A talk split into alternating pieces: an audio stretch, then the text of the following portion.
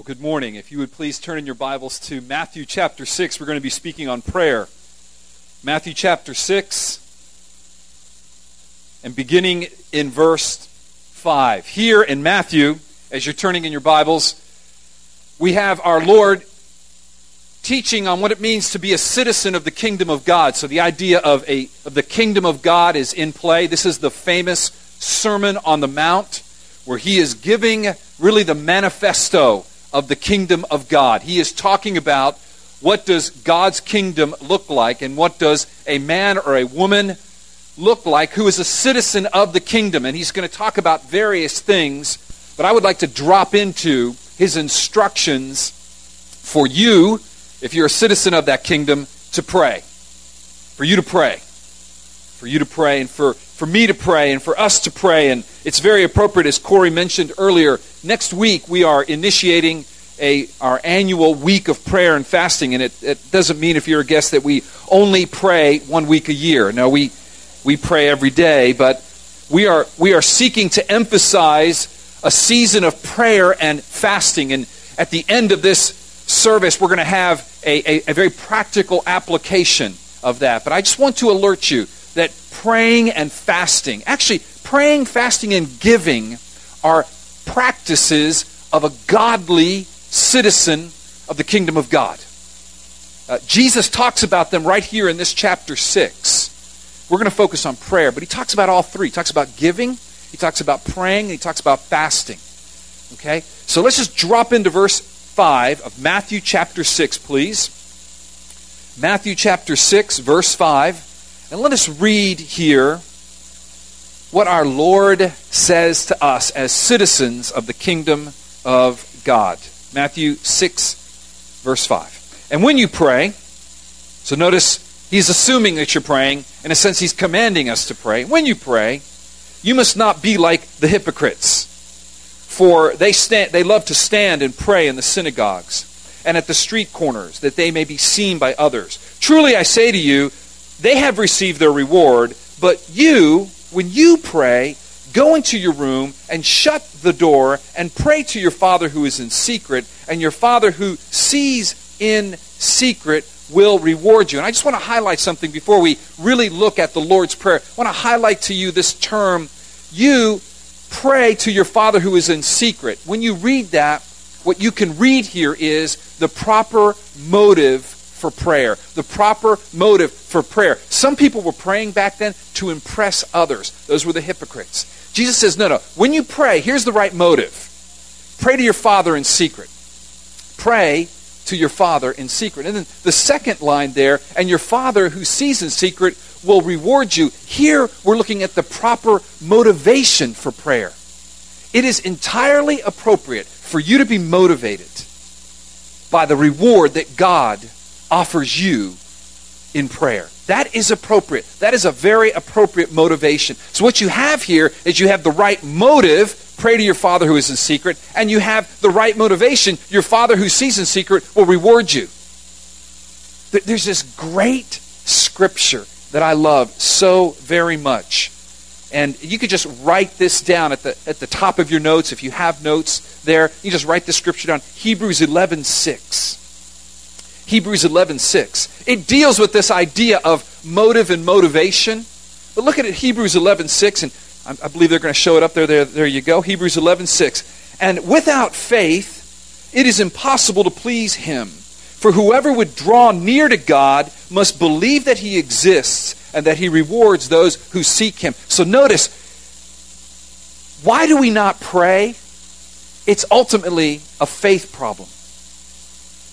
Really we live as practical atheists. If I'm going to make it, even in my Christian life, it's going to be up to me. I mean, in one sense, we almost live as if God doesn't exist. Or if He exists, He's this God that wound the universe and set it down and walked away.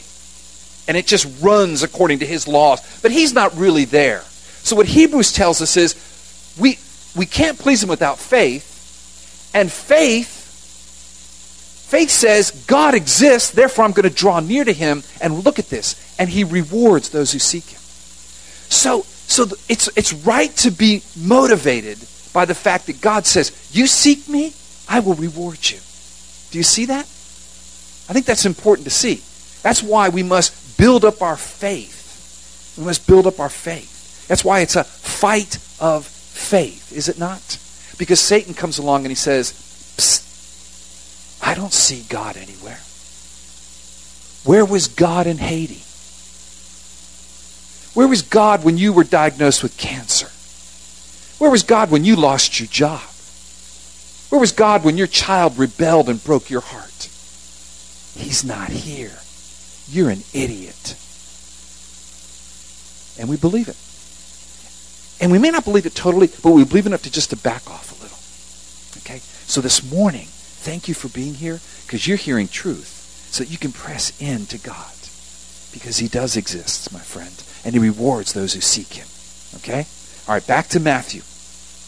Let's now go to Matthew 6, 7, and 8. We're, we're preparing here the way to really into our, our main text, the Lord's Prayer. But look what Matthew 6, 6, 7, and 8 says. And when you pray, so notice in Matthew 6, 5, he says, And when you pray, assuming you're going to pray, and now this next little section, sort of a, a, a grammatical marker, verse 7, And when you pray, here's another thing you need to be aware of when you pray. Do not heap up empty phrases as the Gentiles do for they think that they will be heard for their many words. Do not be like them, for your Father knows what you need before you ask Him. Wow. Our hope isn't that we'll remember everything we need and bring it to God. Our hope is that our Father in heaven knows what we need before we ask Him. Therefore, when we come, we're not coming to a reluctant God, a reluctant Father, a stingy God. We're coming to a God who knows us and knows what we need before we ask Him. Now, that begs the question, at least it does in my mind so why pray? If God already knows what I need before I ask Him, why pray? Here's why because Jesus commanded us to pray. Because in verse 9, what is Jesus saying? Now, this comes to the very text of our message. It should be there at the head of your notes. Jesus says this Pray then like this. Pray then like this. Why pray? Because God says pray. Even though He already knows what you need before you pray, but praying communicates to Him your dependence, your love, your, your faith. And He loves that, and it honors Him. So why pray? Because He prayed. Why pray? Because He commands us to pray. So now let's look at how we're to pray. It's clear. Our motive is for God, not to impress others. Our motivation is He rewards those who diligently seek Him. Our comfort and our hope is He already knows what we need before we come to Him. So let's go and let's pray. Pray then like this. And then here is our Father. This prayer that so many of us have prayed many times, have we not? Our Father in heaven, hallowed be your name. This is verse 9, verse 10. Your kingdom come, your will be done on earth as it is in heaven.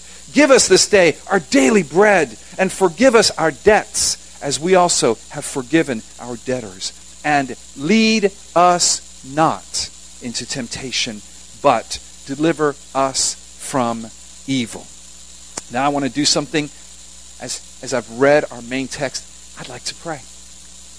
Because God knows that I need this, but I'm going to ask Him for the help to pray.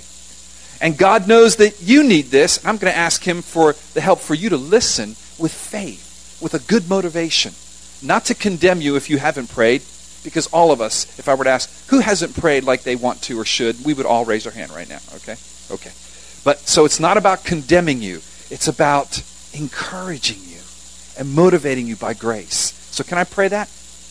All right, join me. Bow your head. I'm just going to pray. Father, Heavenly Father, Thank you for adopting us as your sons and daughters in Christ Jesus. And I pray, Father, for the ability to preach this message in a way that is compelling and memorable, but more importantly, in a way that brings what you want to say to this congregation, particular congregation, this morning through this passage. And I pray that my friends would hear this in such a way as it would convict any sin of unbelief that has kept them from prayer, but it would not condemn them, Father. But it would bring faith and grace motivated obedience to pray. That we'd be a praying church. Not just next week in our special week of prayer and fasting, but every day, that you might be glorified. Father, I pray this in Jesus' name, the strong Son of God, our Savior, our champion. We pray this in Jesus' name. Amen. Pray then like this. It's the main point of this passage. Pray then like this. That is, that is the, the theme of this passage. That is what God is saying to us. Like what, Al? well, if you look in your notes, firstly, looking at verse 9a, we pray to God our Heavenly Father. As it says here in the English Standard Version, our Father in heaven. Here, what's in play is God's transcendence. That's a fancy word for God being way out there, totally other than us. In a sense, foreign to us. He is transcendent. We cannot understand him. He is different from us. But also God's immanence. He's here with us. So here we have a father comforting in heaven, transcendent. He's both and. He is our Father in heaven, which means that He's sovereign. It means that He's over all. It means that He's the creator of the universe. And yet, He's our Father. He's adopted us. You came from heaven to earth. Speaking of Jesus, we sang that this morning. You came from heaven to earth. Why? To not just redeem us, but to adopt us and to put in us the spirit of adoption by which we cry out, Abba, Father. Thank you, Corey, for preaching that so well several weeks ago from the Gospel of John. So he's our Father in heaven. And he puts the Spirit in us.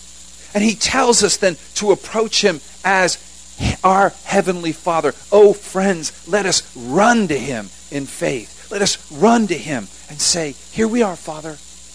We have faith that you are indeed our Father. And may I say this if you are here this morning and you do not have faith for that, you do not have any assurance that He's your Heavenly Father, you would not be enjoying the good and the peace that comes to you through Christ and repenting and obeying Him for salvation, then here is His appeal to you quite apart from this message, but this is his appeal to you. Repent of your ways and come to Christ, who has died for your sins, risen from the dead, ascended into heaven, and is your peace with God the Father. And will adopt you because he didn't just come to redeem us, he came to adopt us. Both and. So he's our Heavenly Father. So that's how we start. Our Father in heaven. Next, how do we pray? Pray like this. Next, we pray that God's name be kept holy, that his name be glorified. Look at verse 9b. Hallowed be your name. That word hallowed is just sort of an, an old English word for holy. May your name be holy. So, what does God's name represent? Well, that represents who God is. My daughter is pregnant with our first grandchild, and so we, had, we were laughing last Monday around the table thinking of all the, the, the, meanings of names. Have you, have you, ever looked at a name book? Just some of the most weird things. Oh, we can't use that name. You know, it means, you know, son of a donkey or something. I don't know. And, you know, it's like, no, we're not going to use that one. You know, it means you're a short one who, you know, mows the lawn or something. I don't know. And it's just like, it's like, who comes up with this stuff, you know? It's like, I think people are just messing with us, okay, quite frankly. But it is true, okay? that your name, particularly particularly in the biblical times, your name really did mean something. Unlike in our day, we just sort of choose whatever sounds cool. But it really did mean something. And definitely, specifically, in this text, God's name being hallowed means recognizing and honoring God for who He is. You see, His name is important in Scripture. I think Corey alluded to this. Actually, I think uh, Wally alluded to this when he spoke of Jehovah in this Exodus 34 passage. When, when you look at how God reveals himself to us, he says, Here's my name. This is who I am. Now, there are names for God. it would be a great study and a great sermon series. But, but in essence, what it's saying here is honor me for who I am respect me, reverence me for who I am. We are to pray that God's name would be honored and God's name would be respected for who he is. That in essence we would join Jesus in his prayer when he prayed in John 12 28, Father, glorify your name. Glorify your name. You see, it's so appropriate for Jesus to pray this because Jesus glorified God's name by revealing what? Who God is. So do you see that, that one of the names of God is Jesus Christ, Lamb of God, Lion of the tribe of Judah. Jesus came to reveal God. Jesus came to image God. He, he came to say, This is who I, this is God, this is God. Reverence. Reverence God. And so Christians bow their knee to the name of God. They bow their knee to the name of Jesus. In fact, you might not know this, but praying this, hallowed be your name, don't just blow through that one. That's not like the introduction to the prayer. Let's get to the main point. No, this is the prayer. Do you see there's an aspect of it that's eschatological? That's just a fancy word for end times. It's just a fancy word for the day Jesus comes back and splits these blue skies wide open, and bam, we are all face to face, every one of us, with God and stand before his judgment seat.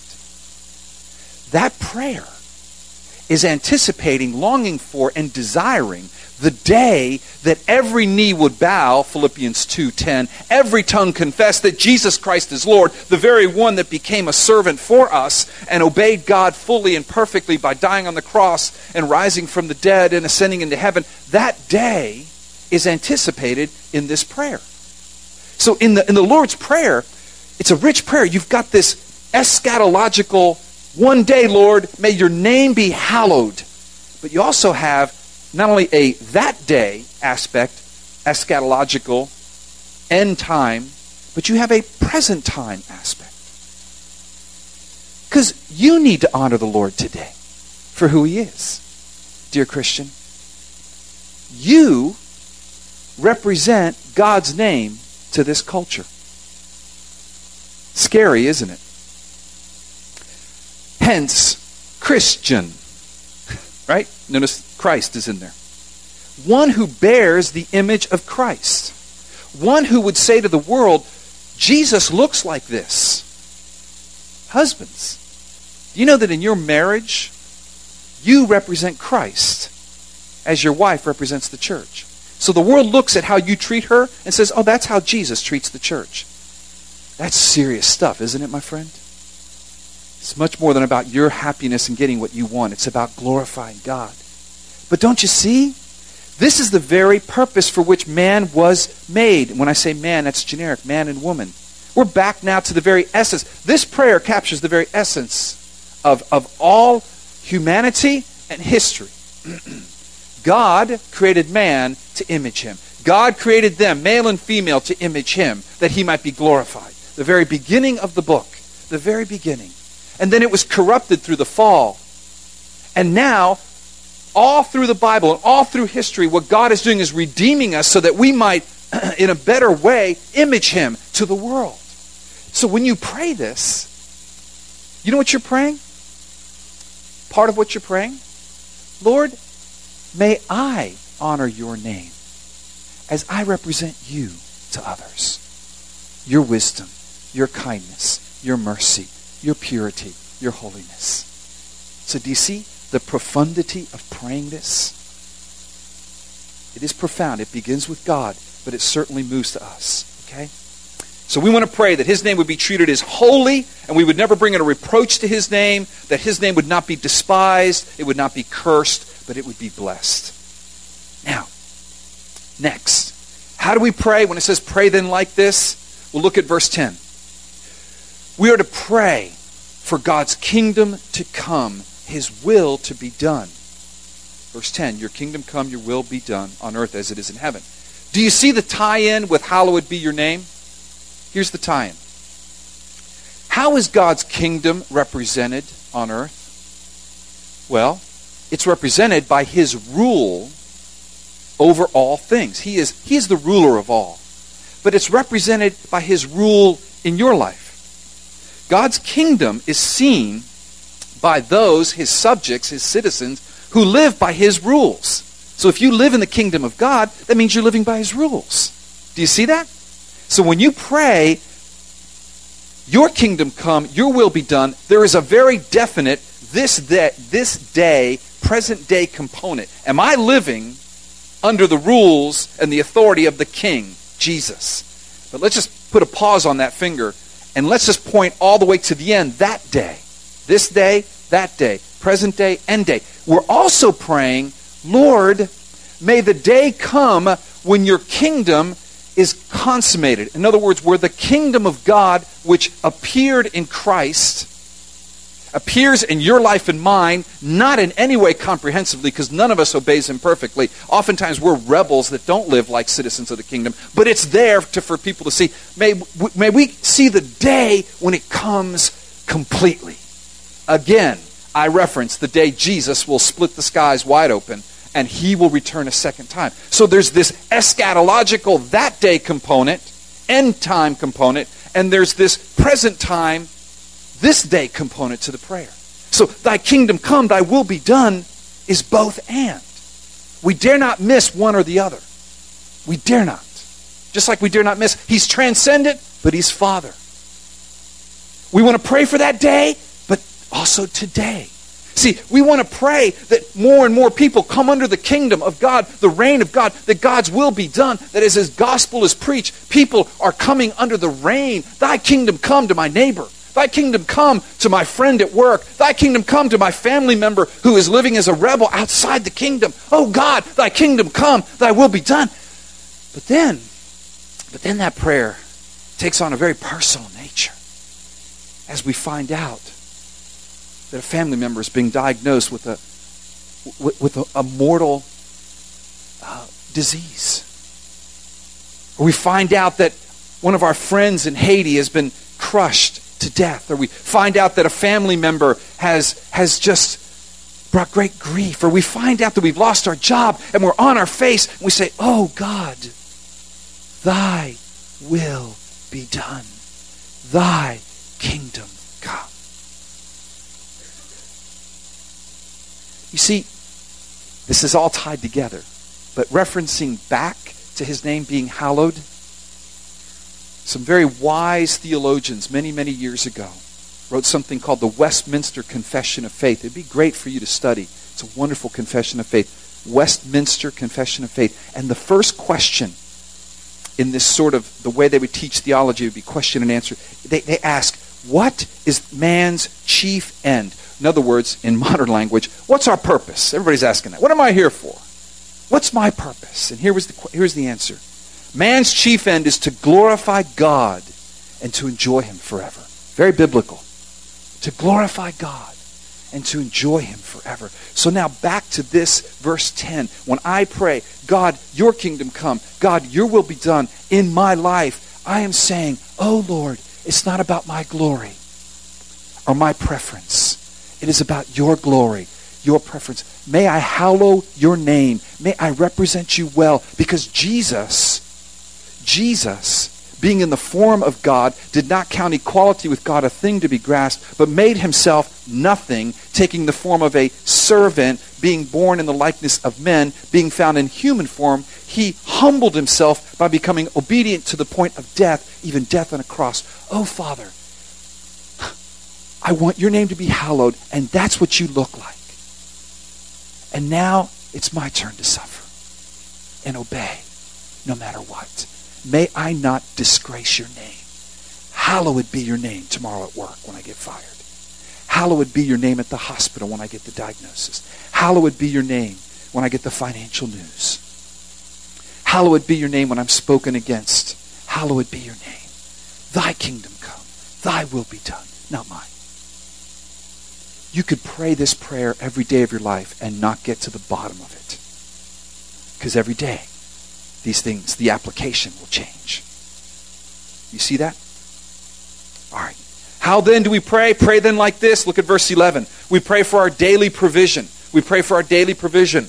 Give us this day our daily bread. Oh, dear friends, we must acknowledge our dependence upon God for everything. There's this great passage in Acts 17 28. It says, In him we live and move and have our being. You can just jot down there Acts 17 28. It's a great one to look at next. Acts 17 28, or not next, but later on today when you're studying this. Acts 17 28. In him we live and move and have our being. We're to commit our needs to God in prayer in such a way that we're not anxious. As a matter of fact, look at verse 25 of Matthew 6. Just a couple of verses later.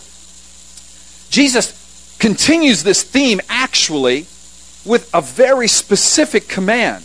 And the, the, Matthew 6 ends really with this whole command. Look at Matthew 6:25. Therefore I tell you, do not be anxious about your life, what you will eat or what you will drink, nor about your body, what you will put on. Is not life more than food and the body more than clothing? Now, can't we relate to this? Can we relate to this when the foreclosure notice is in the mail?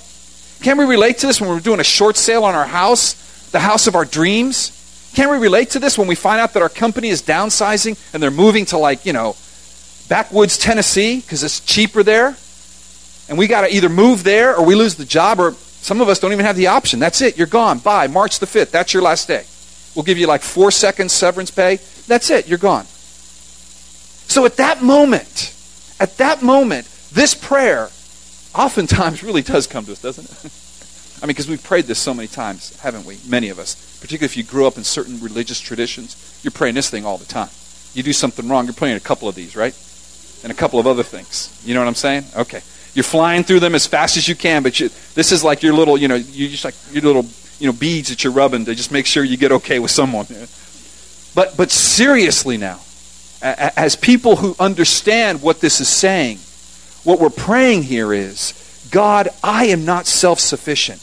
In an economic downturn, Father, this morning, I pray Give me this day. It doesn't say, give me the bread for five days from now. In fact, many people say this really references the whole idea of Israel in the desert. They had manna for one day. You couldn't hoard the manna, you couldn't store it up. It rotted if you did that.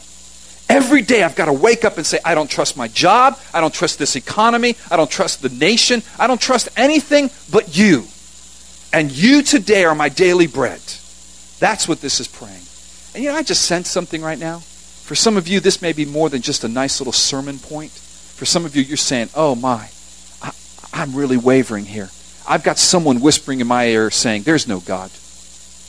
Where's God? You're three months late on your, on your mortgage payment. You're losing your job. And you've got that, you know, you've got that perhaps you, you have an illness that's just a chronic illness that you need medicine for and you're just you've got voices you, you're, you're going to be ruined your family's going to be ruined. And you just need to pray this prayer. Oh God, your will be done. Your kingdom come. Father in heaven, you're sovereign. Now, give me this day my daily bread. Okay? I think that's for some of you this morning. May the Lord bless his word to you. Okay, pray like this. How do we pray? Next. Probably our greatest need, friends. Our greatest need is captured in verse 12. We do need to eat. I understand that. But our greatest need eternally is this one.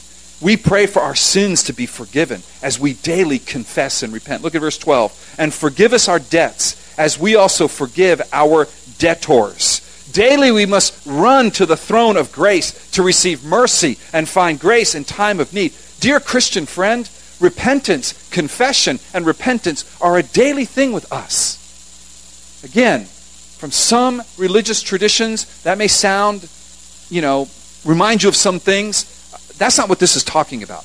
This is talking about you and the Lord in your prayer closet, in your time of, of seeking the Lord, whenever it is you do that. It can include other people who would bring to your attention things in your life, and you should be asking for that, things that you need to repent of, sins that you're not aware of. But this is primarily talking about I am going to seek God every day. And I'm going to let His Word reveal to me where I need to confess and repent. And when I do, He's going to forgive me because He's my Father. Again, a scripture I love, I love this scripture. You can jot this down, is Hebrews 4 14 to 16. Hebrews 4 14 to 16.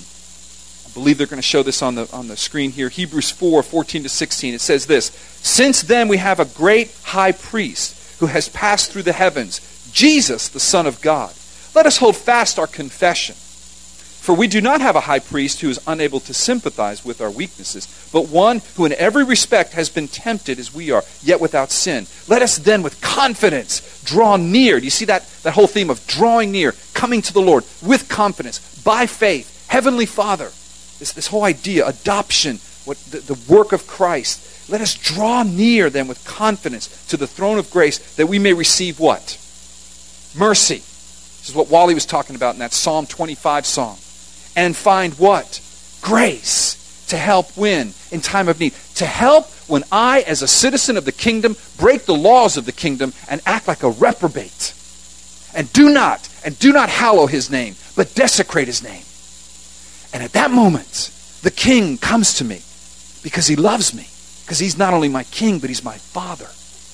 And he says, Son, here's my discipline. Because sons and daughters are disciplined illegitimate children are not. And then I repent. I say, Oh, Father, thank you for showing me that my bad attitude toward my daughter yesterday, as I was doing marriage counseling, premarital counseling with her and her fiance. Yes, don't look at me so religiously. I sinned against my daughter yesterday in a counseling session. I, the pastor of the church. Because I was worried about, you know what I was worried about? Yeah? It's tough when you're the dad and you're the pastor, okay? But actually, it's a, it's a privilege that they asked me to do the counseling. But in a moment, I, I heard something, and my, you know how your face gets that look? You know, it's like, or however yours is. It's like, uh oh, something's not right in here. And I said a few things, and, and I just, afterward, I went, ugh.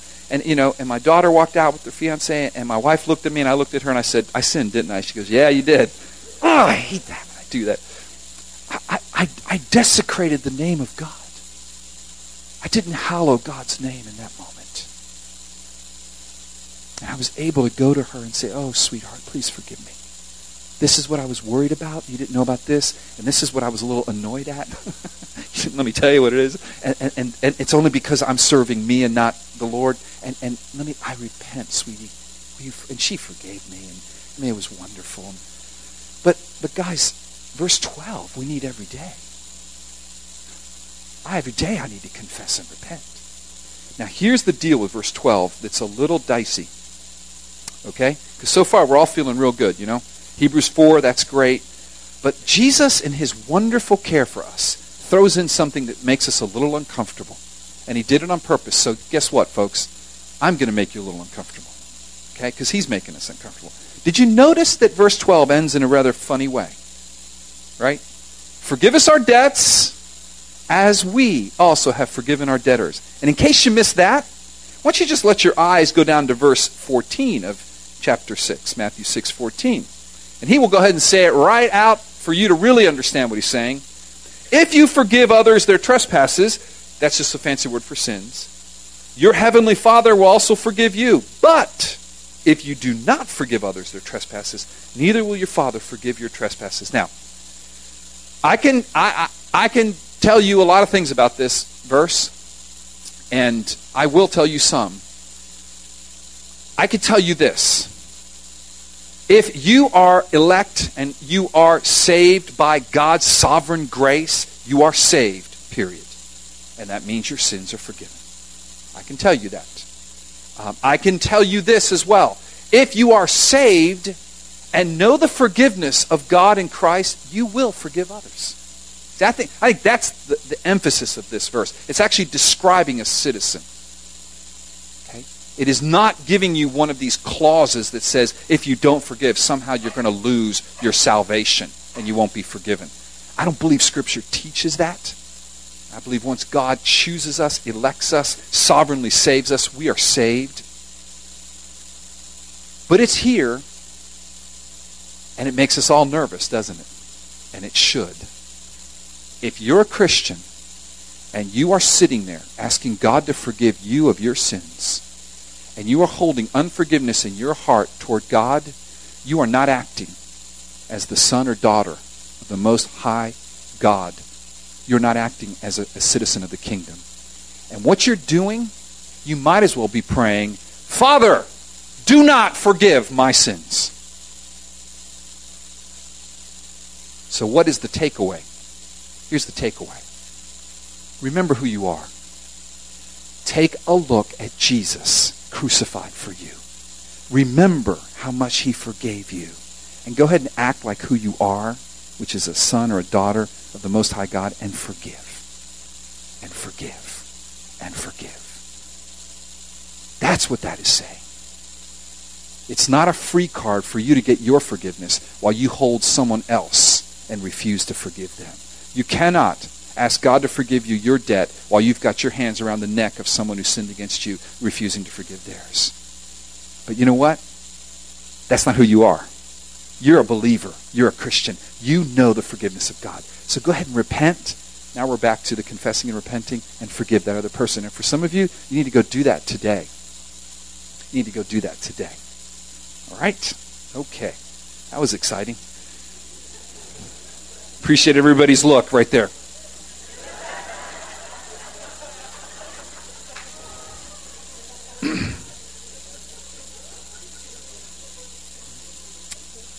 now we come to verses 13, A and B. Verse 13, A and B. The final aspect of this prayer. How do we pray? This is how you pray. Look at verse 13. Rather odd. Again, this is something we've got to really study here. And lead us not into temptation. Wait a second. I thought the Bible says that God cannot lead us into temptation. That is correct.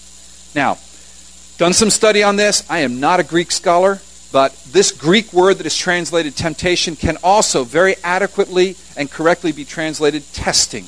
Testing. So while God does not tempt us, he clearly allows us to be tested. There's all kinds of scriptures talking about that. And so, really, what the Lord, I think, is saying here to us is that as human beings in a fallen world, living in a place where many, many tests come. Our dear sister here, Dastny, was just telling me about her family members in Haiti who some of whom are fine, some of whom she still hasn't heard from. They're not immediate family.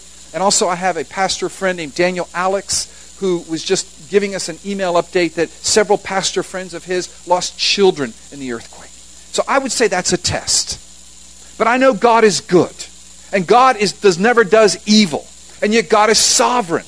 And so don't we have a bit of a problem here as finite creatures, don't we? How can a good God who's sovereign allow this? I can't answer that fully, but I can point you to some place that reveals this good God. That's the cross where he died for you. So I look at this suffering through the prism of our Heavenly Father sending His Son to die on a cross for me. And then I see this Son telling me to pray this way. And then I look for good teachers to help me understand it. And I've provided you with one in your notes who says it better than I can. And so this is a way to pray this, and this is certainly a way I would encourage you to pray this. Look what Mr. Uh, J.C. Ryle tells us wonderful commentator of the Word of God. He says this It, verse 13a, which I just read, and lead us not into temptation, teaches us that we are liable at all times to be led astray and fall. It instructs us to confess our infirmity and beseech or ask God to hold us up and not allow us to run into sin. I love that. that Lord, don't let me run into sin. Not fall in. We didn't fall into sin. We run into sin.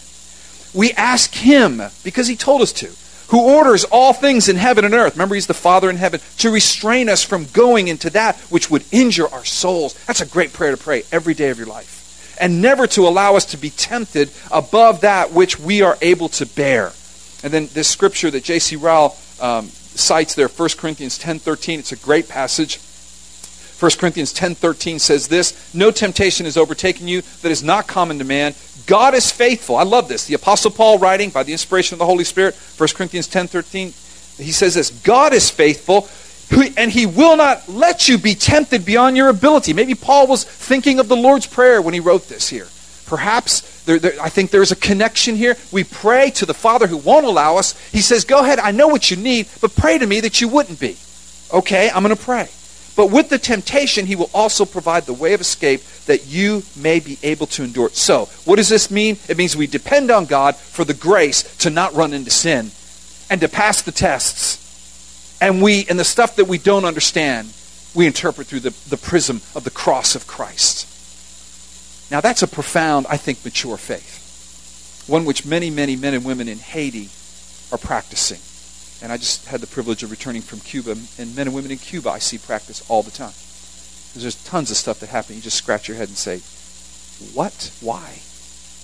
And you just pray. Father, lead us not into temptation. And then the end of the prayer, but deliver us from evil. Deliver us from evil. That word evil can also include evil one. Evil one, deliver us from evil. And again, J.C. Ryle helps us so much. The quote there in your notes.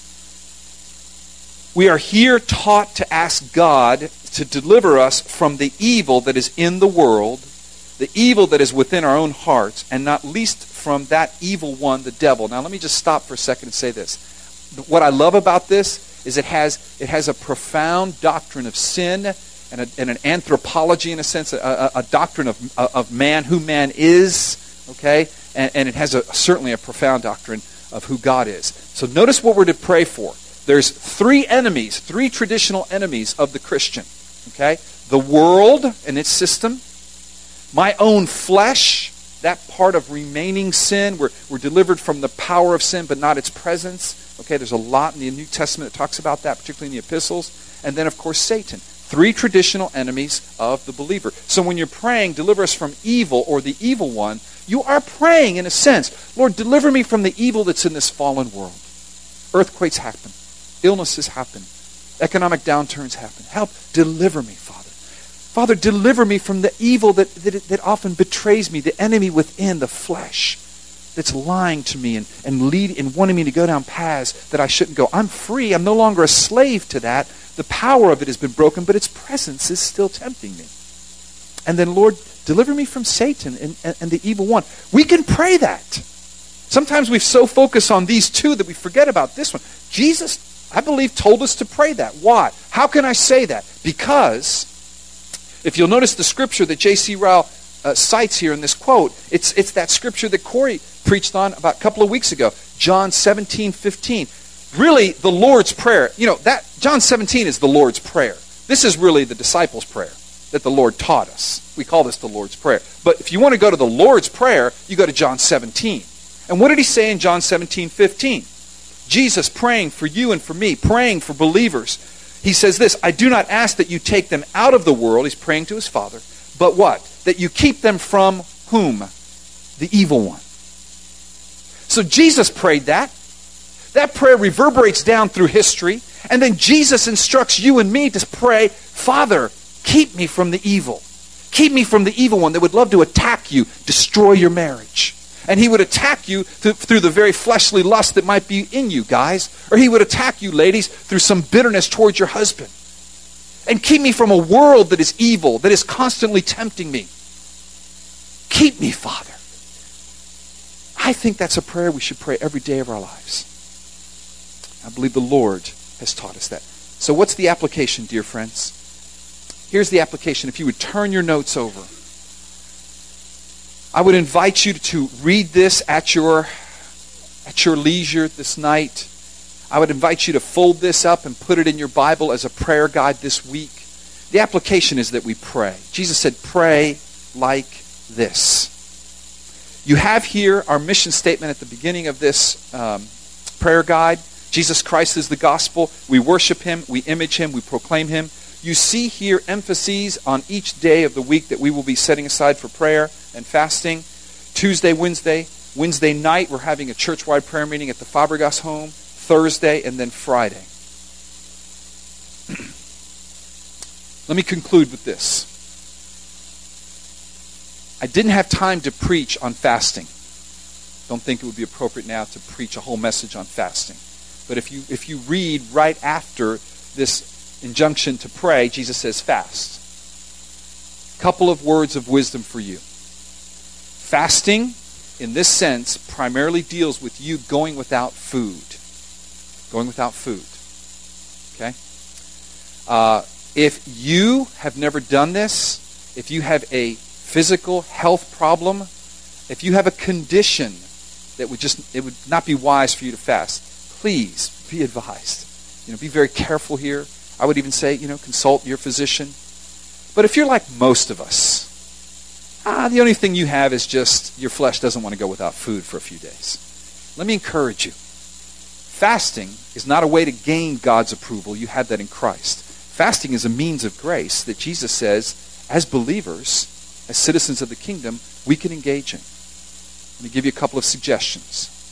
Um, you can fast in different ways. Some of you might want to fast one meal a day lunch, dinner, breakfast, whatever. And here's the deal we fast so we can pray more. If you fast without seeking the Lord or praying, that's called asceticism. It's, it's, just, it's just a fancy word for a religious practice. You're trying to get something from God by beating your body somehow, denying your body. It's, it, it's not what Jesus commends here, okay?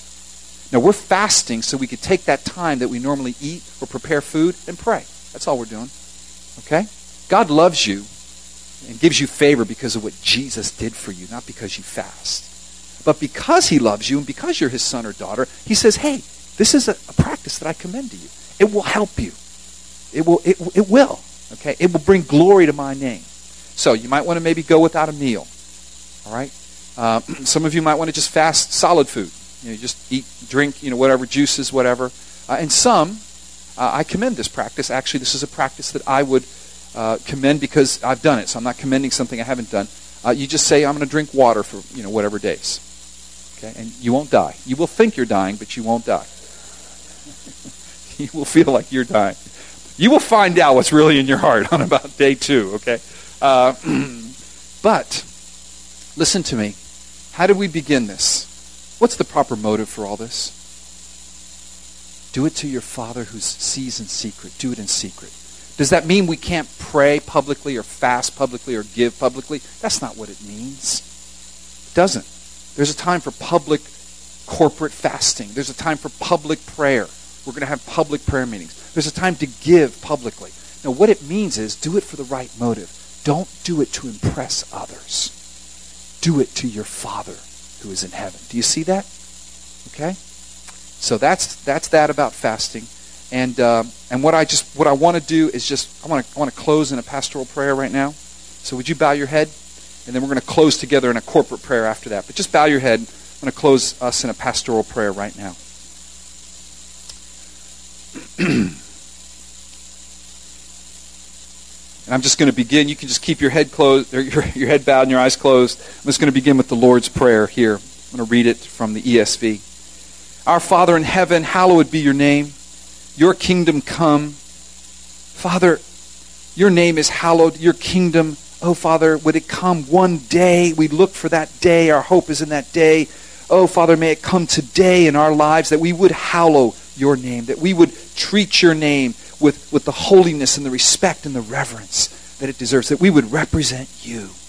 May your kingdom come eschatologically. May it come to me today. May your will be done. Not my will, Father, but your will. You are my Father on earth as it is in heaven. Father, give us this day our daily bread. Lord, you know the needs represented in this church. You know the needs each one of us are facing. You know the needs of this church. Father, we pray. We pray for your daily bread, your provision. Oh, we depend on you. Father, forgive us our debts as we also have forgiven our debtors. Oh, thank you for the way that he's even grammatically stated. We have forgiven, Lord. We have forgiven our debtors, and therefore, therefore, you forgive our debts because we we are bought by the blood of Jesus. Our debts have been forgiven. Therefore we forgive. Father, if there's any bitterness in this auditorium, if there's any unforgiveness, oh Father, Father, Father, even now reveal the great the great generosity that you have displayed toward us in Christ in forgiving us a debt we could never pay.